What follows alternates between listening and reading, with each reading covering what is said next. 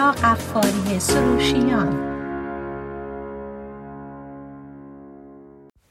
سلام عرض می‌کنم خدمت شنوندگان بسیار عزیز برنامه زیستن و رستن. همیرا قفاری سروشیان هستم و صدای منو از رادیو بامداد میشنوید. امروز می‌خواستم راجع به شبکه های اجتماعی سوشال میدیا در واقع و خطرات ناشی از اون روی بچه هامون صحبت بکنم. ببینید زمان بچگی و دوران نوجوانی فراز و نشیب های زیادی داره و سنیه که بچه های ما در واقع در حال تلاشن برای شناختن هویت فردی خودشون. هم خیلی آسیب پذیر هستن هم خیلی تاثیر پذیرن ولی مشکل جوانای امروز ما به مراتب با اون چی که پدر مادراشون تو سنین جوونی تجربه کردن فرق می‌کنه. خیلی هم فرق می‌کنه. عاملی که این تفاوت رو موجب شده همین به وجود اومدن شبکه های مجازیه و دسترسی این بچه ها به این شبکه هاست که خودش یک استرسور یعنی عامل استرس زیادیه برای بچه های ما. خصوصا اعتیاد به این شبکه های مجازی و اثر مخرب و منفیش روی مغز بچه ها تو سنی که مغز در حال رشده خیلی نگران کننده است.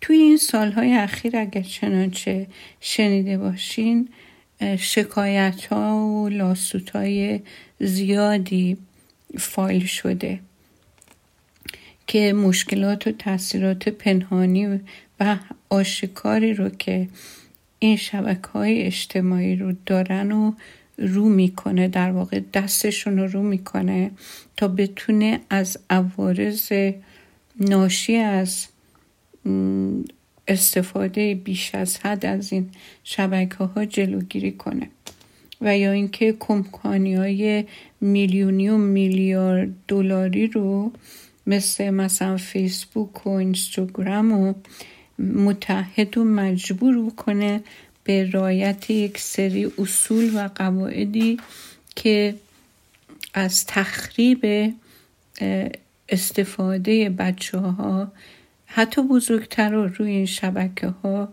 بکن ببینید اینکه چگونه این پلتفرم ها و این شبکه ها بچه ها رو به نفع خودشون در واقع خط سرخط میدن و دستخط میدن و به اون سوی که خودشون می‌خوان میکشونن یک موضوع خیلی مهم و جدیه که الان قوانین امریکا یا حتما قوانین اروپا و کشورهای پیشرفته و در همه جای دنیا اصولا با این موزل درگیرن و هنوز به جایی نرسیدن که بتونن صد درصد استفاده کننده ها از این شبکه ها رو از عواقب و عوارض استفاده اونها و متزرزر شدن اونها مسئول نگه دارن. توی 2021 یکی از کارکنای کمپانی فیسبوک اومد جلوی سنای امریکا و این کمپانی رو متهم کرد که باعث آسیب و زیان اجتماعی میشه. این کارمند که بهش میگم ویسل بلوور یعنی کسی که توی بطن موضوع بوده ولی چیزهایی دیده که لازم دونسته که تمام دنیا رو از اون با خبر کنه برای اینکه جلوی تخریب و ضرر زیان رو بگیره.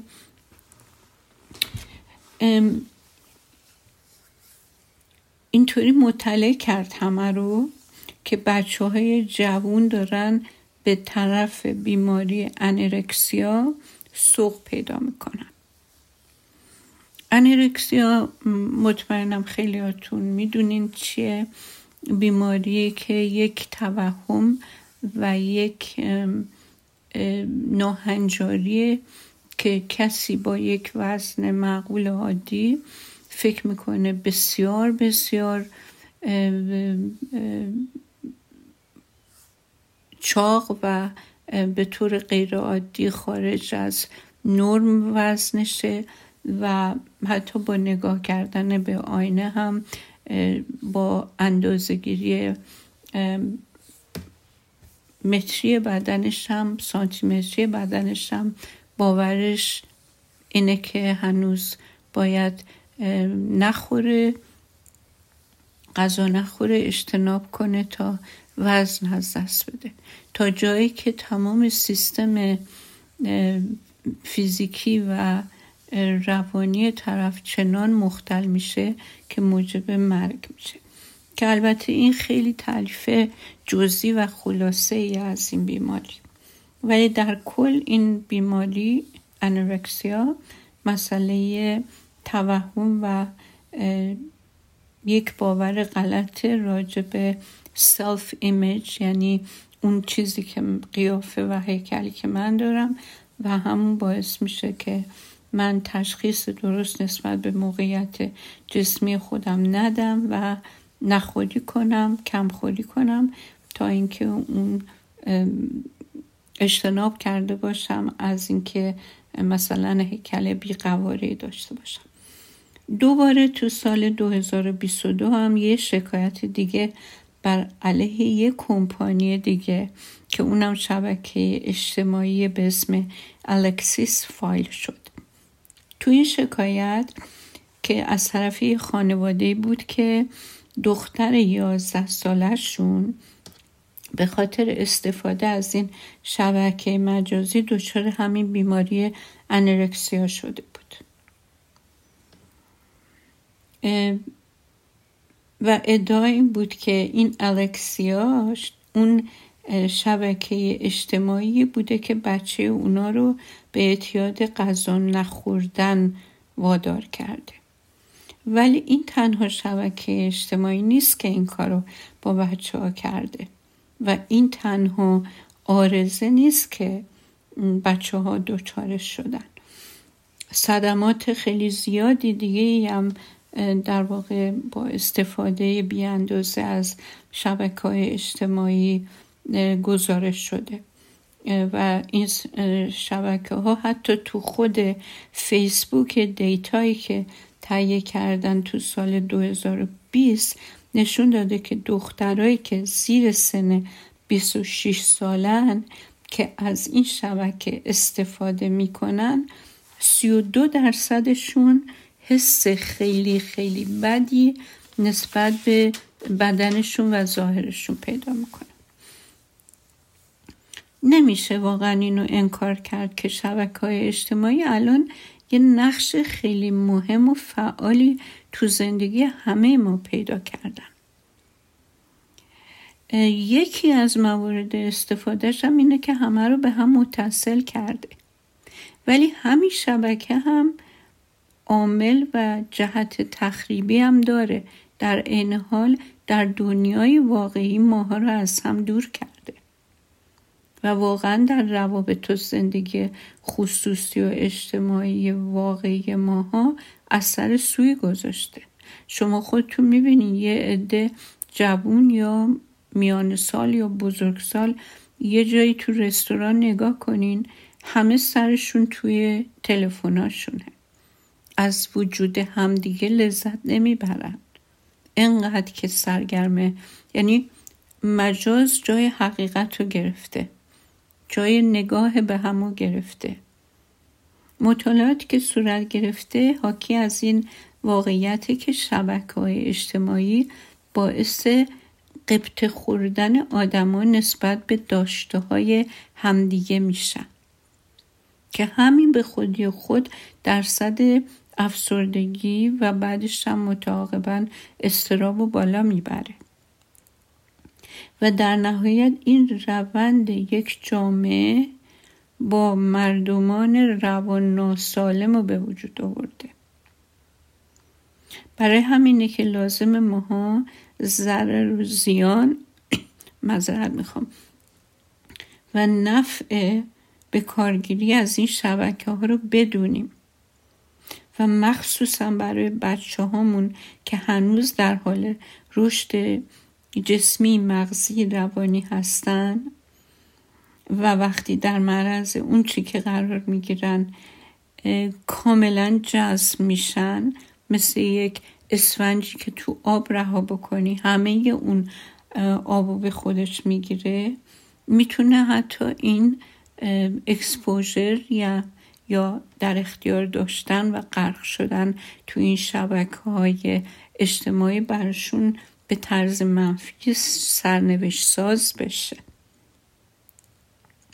همونطور که اشاره کردیم استفاده از شبکه اجتماعی نشون داده که استفاده اونا با بیماری افسردگی و استراب ارتباط تنگی داره و مطالعات زیاده هم شده که این سرنخ رو پیدا کردن بین استفاده زیاد توی شبکه های اجتماعی بودن و افسردگی و خودکشی و و حتی لطماس صدمه زدن به خود و دیگران. همینطور هم دیده شده که استفاده از شبکه های اجتماعی حس اعتماد به نفس جوون ها رو لطمه می‌زنه. یه مطالعه در سال 2017 نشون داده که در معرض دائمی عکس ها و پروفایل های مدلا بودن یک تصویر ایدئال و بسیار غیر واقعی از بدن و از قیافه در جوان ها به وجود آورده که اونا دائم خودشون رو با این استانداردهای غیر حقیقی مقایسه می‌کنن که نهایتا باعث نارضایتی و تنفر دخترها و زنهای جوون از خودشون میشه. و نتیجه همین تصویر و تصور غلط و باور این که من زشتم یا بد هیکلم موجب میشه که اینایی که کاملا در اسارت و اتیاد استفاده از شبکه های مجازی هستن و مسخ این شبکه های مجازی هستن دست به کارهای ناسالم و مخرب بزنن. که صحبت رو کردیم که یکیش همین بیماری انرکسیا یا بولیمیاس یا خیلی چیزهای دیگه که الان من بر نمیشورم ولی چون به این دو مطلب خیلی تاکید شده اینجا همین خلاصه می‌کنم به همین دوتا بیماری. در سال 2020 هم یه عنوانی باب شد به اسم بیماری تنهایی در سوشال میدیا. و رابطهش با حس انزوا و تنهایی. این تحقیق حاکی از اینه که زنها بیشتر از مردها احساس تنهایی می‌کنن. اونهایی که دائم در شبکه های مجازی هستن. یه تحقیق دیگه تو دانشگاه پنسیلوانیا انجام شد که اعلام کرد اینستاگرام و سنپ چت و فیسبوک و همه اینا به سلامت عمومی جامعه ضرر داره می‌زنه. و این ضررها بیشماره ولی از جمله این ضررها احساس تنهایی و انزوای احساس افسردگی اعتیاد با استفاده بیشتر احساس تنفر از خود قبط خوردن به زندگی دیگرانه و خودکشی. خودکشی هم اینطور اعلام شده که در گروه های سنی ده سال تا 24 سال بالاترین آمار مرگ و میر رو تو دنیا داره. خب پس ما با یک همچین موزلی الان روبرو هستیم. که اگر اجازه بدین من میرم یه بریک می‌گیرم برمیگردم و بعد به صحبتمون ادامه میدیم که چه باید کرد.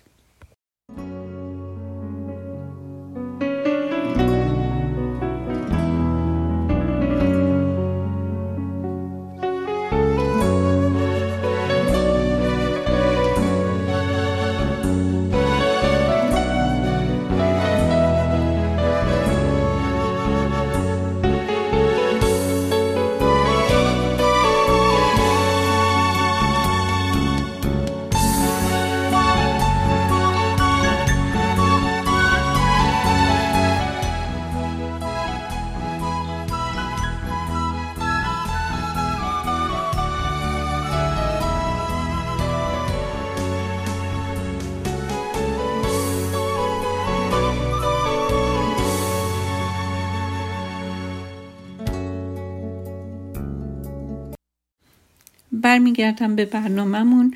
همیرا غفاری سروشیان در خدمتتون هستم. قسمت اول برنامه راجع به شبکه های اجتماعی که یک دنیای مجازی مجازیه و اینکه چه لطماتی صدماتی به مغز جوون ها می‌زنه و چه تاثیرات سوی روی زندگی و سرنوشت مخصوصا جوانترها می‌تونه داشته باشه. خب پدر مادر سوالشون اینه که چیکار باید بکنم تا بچه هامو از عوارض بد ناشی از استفاده و بودن توی شبکه های اجتماعی مسئول نگه دارم. یکی از جوابایی که میشه به این سوال داد اینه که مطمئن بشین بچهتون بیشتر از دو ساعت در روز آنلاین نباشه. نه با تلفن نه روی اینستاگرام باشه نه روی فیسبوک باشه نه اسنپ چت باشه به هیچ وجه. بیشتر از دو ساعت نباشه. البته برای بعضیا حتی از نظر من دو ساعت هم زیاده. ولی این چیزی رو که تقریبا معقولانه جلوه دادن فعلا طول مدت استفاده در روز بیشتر از دو ساعت نباشه و من اون رو دارم براتون اعلام کنم اگر چنانچه بیشتر از دو ساعت بود حتما بدونین که با جنبه اعتیاد اعتیاد بودن توی دنیای مجازی در بچهتون روبرو هستین. اگه بچه به دلیل استفاده از دنیای مجازی. تمرکز و توجهش کم شده یا برای تمرکز مشکل پیدا کرده این خودش یک زنگ خطره. اگر که بچه شما به بودن با خانواده یا گرد همایی های اجتماعی شرکت تو مهمونی های خانوادگی تولد یا پارک رفتن و به هر علتی به مناسبت های مختلف حضوری هیچ اشتیاقی نشون نمیده و از رفتنش با شما اجتناب می‌کنه این هم یک نشونه بد دیگه ایه.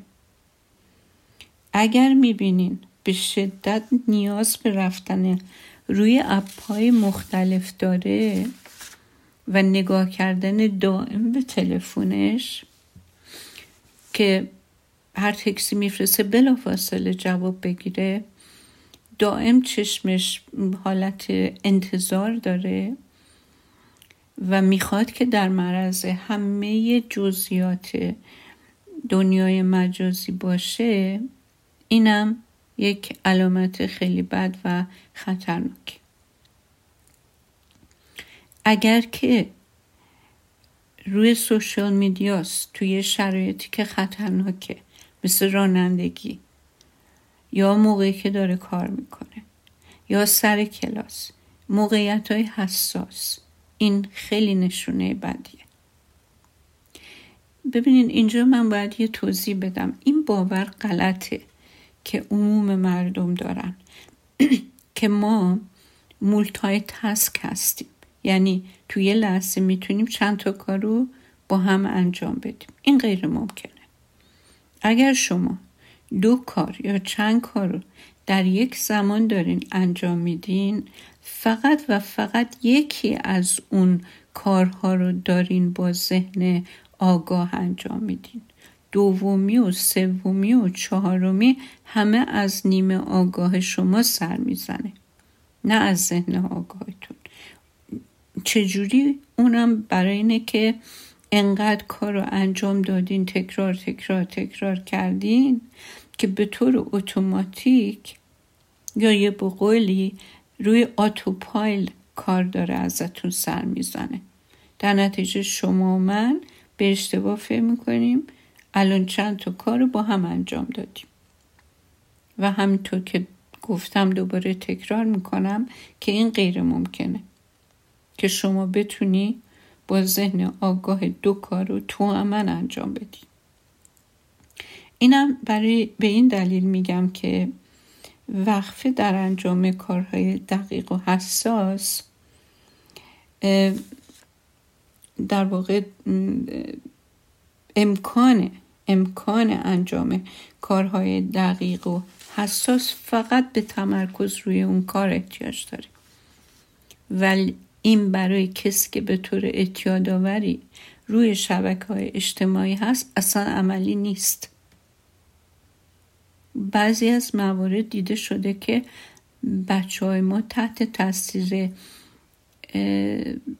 استفاده از شبکه های اجتماعی چنان قرار گرفتن که فقط ازشون خود تخریبی می‌بینی. شما تصور کنید که فرزند شما توی سوشال میدیا گرفتار رفتارهای بولی شده. یعنی حالا یا کسی رو داره بولی می‌کنه یعنی آزار روانی بهش میده یا اینکه یکی داره بولیش می‌کنه و یا حتی سکس. ارتباطی برقرار کرده که اصلا مناسبتی با سنش نداره و با فردی که اصلا واقعی نیستش ممکنه گفته چهارده سالشه ممکنه چهل سالش بوده یا هستش.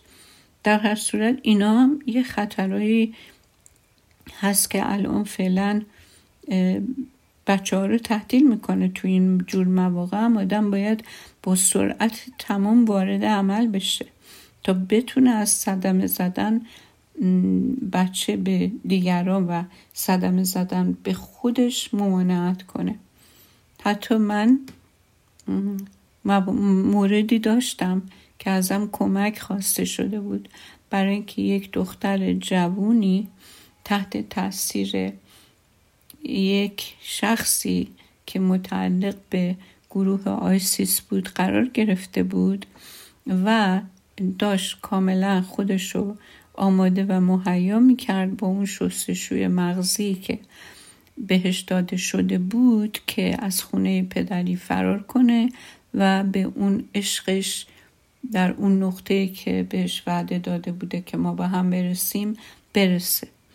خوشبختانه با سرنخهایی که اف بی آی به دست آورده بود متوجه این مشکوک بودن شرایط شده بود و اومده بود همه گجت های خونه پدری این دختر رو گرفته بود و بعد تمام اون کارهایی که باید انجام می شد و انجام دادن که این بچه رو از یک همچین مخمسه وحشتناکی که داشت به دست یک گروه یک آدم که در یک گروه خطرناک بودن نجاتش بدم این یه مورد داستان روزنامه و مجله نیستش. واقعا خودم برخورده مستقیم داشتم باش.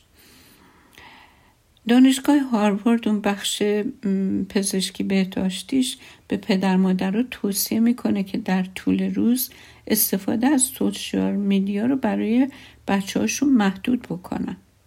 مثلا تلفن رو موقع صبحونه یا شام یا وقت خواب ازش بگیرن راه حل دیگم اینه که توی گجت های بچه هاشون پرنتال لاک یا قفل والد بذارن که بتونن جوری قفل بکنن با این کار راه رفتن به بعضی سایت ها و اپ ها رو برای بچه محدود بکنن.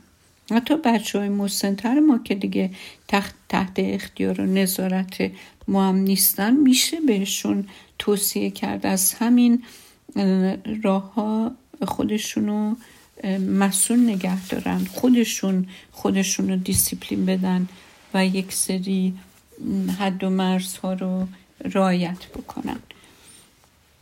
تا از این تخریب احتمالی استفاده از شبکه های مجازی خودشون رو مسئول نگه دارن. به بچه ها حتما تاکید بکنین که هیچ آدمی چه بچه چه بزرگسال هیچ وقت نباید خودش رو تو شرایط انزوا ببینه یا مجبور بشه خودش رو تغییر بده. فقط به خاطر اینکه یه اپ بهش این احساس داده که نه کافیه نه قابل نه به اندازه کافی خوبه. ببینین این احساسات از طریق این کورپریشن در واقع اعمال میشه. و وکیل هایی هم هستن که فقط و فقط از مردم در مقابل این کمپانی هایی که هیچ حد و مرزی برای خودشون قائل نیستن دفاع می‌کنن. ولی همه اینا رو گفتیم. یه مسئله خیلی خیلی مهمه. دیگرم نباید از قلم بندازیم که هر پدیده جدید و نوعی مثل هر چیز دیگه تو زندگی دو وجه داره مثل دو روی سکه. یه وجه سالم یه وجه ناسالم با خودش میاره. مثلا اتومبیل برای راحت کردن زندگی مردم حالا اگه یکی دیوونه وار رو بدونه هیچ قاعده و قانونی ازش استفاده کنه همون وسیله آلت قتاله میشه. هم برای خود طرف هم برای دیگران. یا همه اختراعات دیگه.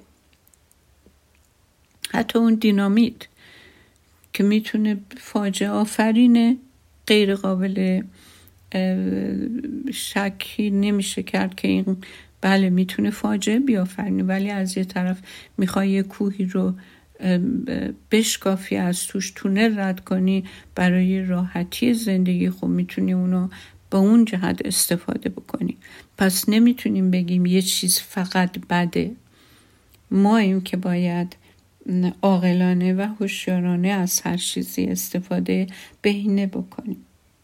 تقریبا میشه گفت که از سال 1997 این سوشال میدیا وارد زندگی ما شده. و هر روز هم داره پیشرفته تر و گوناگونتر و در دسترس همه قرار گرفتنش سرعت سرسام آوری داره. که مثلا سن من تا بیاد یکی رو یاد بگیره ده تای دیگه بهش اضافه شد یه جز از زندگی یه جزء اعظم زندگی همه ما هست. راه ارتباط با دیگران و با دنیاست. و خیلی تاثیر عمیقی روی زندگی همه ما داشته. هم از نظر جنبه مثبت هم از جنبه منفی. اگر که فرهنگ سازی بشه و طریق استفاده معقول و به جایی ازش بشه خیلی هم خوبه. یه زمانی که ما اومده بودیم امریکا دلتنگ بودیم واقعا از دوری خانواده. خیلی سنگین بود. یه نامه می نوشتیم یا دو, دو ماه دیگه جواب نامهمون میمد یه ما طول می‌کشید بره یه ما دیگه طول می‌کشید. نامه طرف اگه بلا فاصله جواب می‌داد برگرده تلفن کردن و خیلی محدود بود. ارتباطات خیلی شفاف نبود صدا خوب نبود طولانی نبود اونقدر که می‌خواستیم. ولی الان تو اتاق نشستی هر گوشه دنیایی می‌تونی بلافاصله هر کسی رو بخوای و دلتنگشی تصویری و صوتی. تو همن یا تنها؟ تنها. ببینی. خب؟ این خیلی عالیه. این اصول ولی اصولا این خود ما هستیم که می‌تونیم در هر موقعیتی برای استفاده از هر چیزی از جنبه زمانش گرفته یا وسایل گرفته هر چیزی هر چیزی ما باید یاد بگیریم که جلب منفعت و دفع شر رو ضرر کنیم. یا اینکه برعکس شر رو برای خودمون بخریم. مسئولیت پذیری و فرهنگ سازی راه عاقلانه برای زندگی که بهش میشه گفت زندگی سالم و مسوم بودن. فقط در صورتی ممکنه که ما از افراط و تفرید پرهیز کنیم. حالا اگه ما خودمون بلد نباشیم چطوری قرار اینو به بچه هامون یاد بدیم؟ من پدر مادره باور کن بزرگسال زیادی رو می‌شناسم که دائم دارن وضع مالیشونو زناشویشونو استایل زندگیشونو مدل کفششونو خونهشونو وسایل زندگیشونو قیافهشونو اندامشونو پارتنرشونو میزان محبوبیتشونو توی سوشال میدیا با دیگران مقایسه می‌کنن. و از هیچ چیزی که خودشون دارن راضی و خوشحال نیستن. به همین دلیل برای اینکه وجه بهتری از خودشونو به تصویر بکشن هر چی رو که دارن رو توش می‌کنن و بعد عرضه می‌کنن تو سوشال میدیا. که همش هم دروغ و غیر واقعیه. من خود تو سوشال میدیا آدمایی می‌بینم که تو زندگی واقعی می‌شناسم.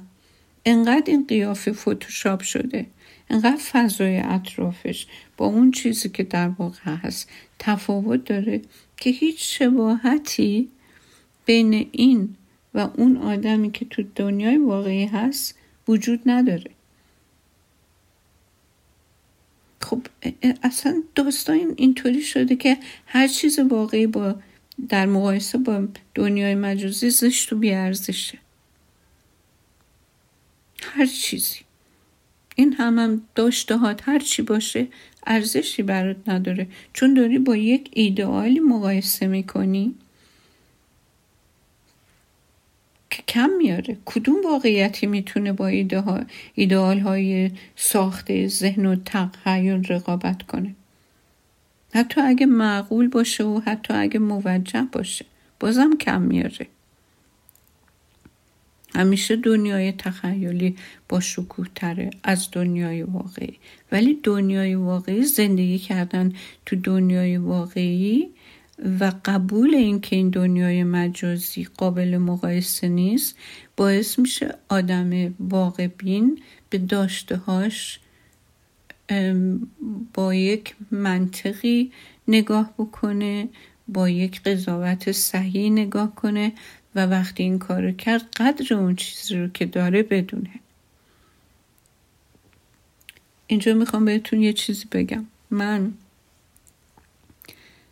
هیچ وقت هیچ وقت فکر نکردم چیزی تو زندگی کم میارم اگه فیسبوک نداشته باشم. و اگرم هم اینستاگرام دارم هیچی روش ندارم. غیر از اینکه بچه همو گاهی پست بذارن چون دورن ازم ببینم. همین. در صورت این روش من بوده برای اجتناب از مقایسه کردن خودم زندگیم قیافه معمولیم با اون زیبارویان بسیار بسیار ثروتمند که از دسترس من خارجه بهتون نمی‌تونم راه خودم رو توصیه کنم ولی حداقلش اینه که همیشه و دائم به خودتون یادآوری کنین که اینا واقعیت نداره. امیدوارم هفته خوبی در پیش داشته باشیم. به خدای بزرگ میسپارمتون. تا هفته آینده خدا نگهدار.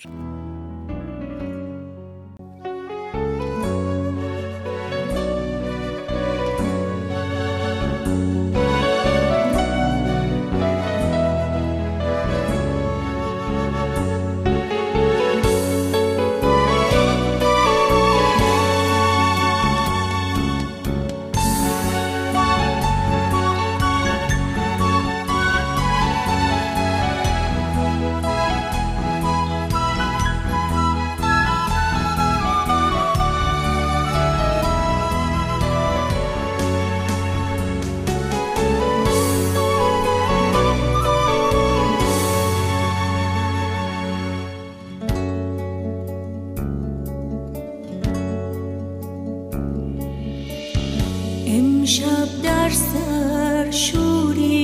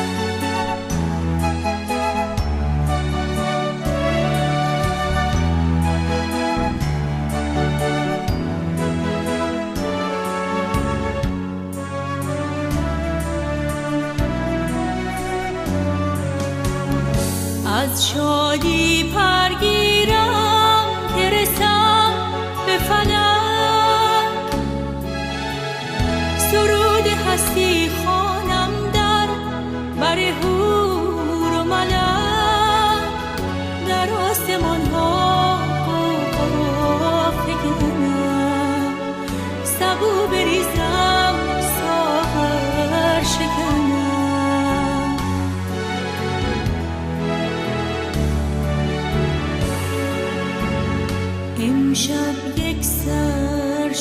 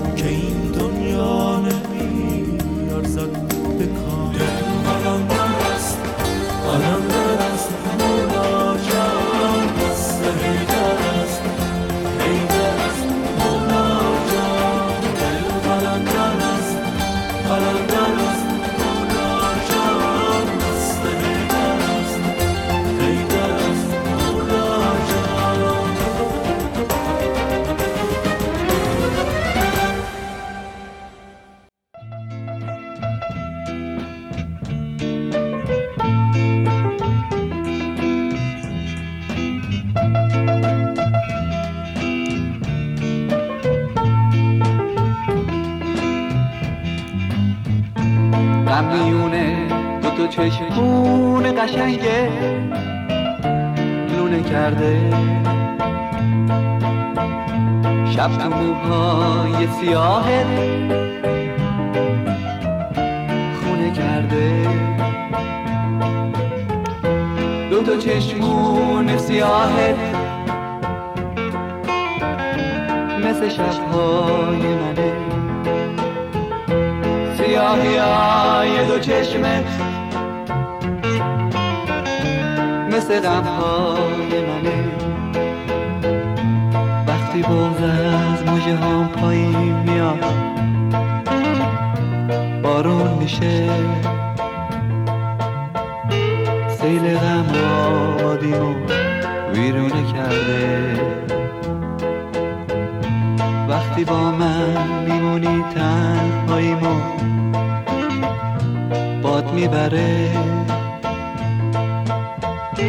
دو تا چشم بارونه شبونه کرده. بهار از دستای من پر زد و رفت. گل یخ توی دلم جوونه کرده تو اتاقم دارم از تنهای آتیش می‌گیرم. عشق کوفه توی این زمان نکرده. چی بخونم جوونیم رفت صدام رفته دیگه. گل توی دلم جوون نکرده. چی بخونم جوونیم رفت صدام رفته دیگه. گل توی دلم جوون نکرده.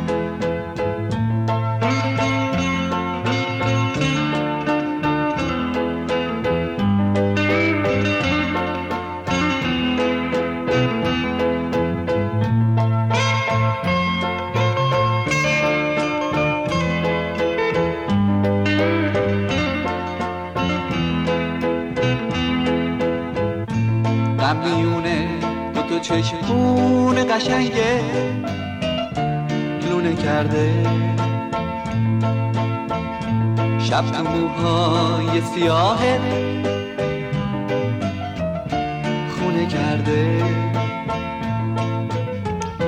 دو تا چشمون سیاهت مثل شبهای منه. سیاهی های دو چشمت مثل غمهای منه. وقتی بغز از مجه هم پایین میاد بارون میشه.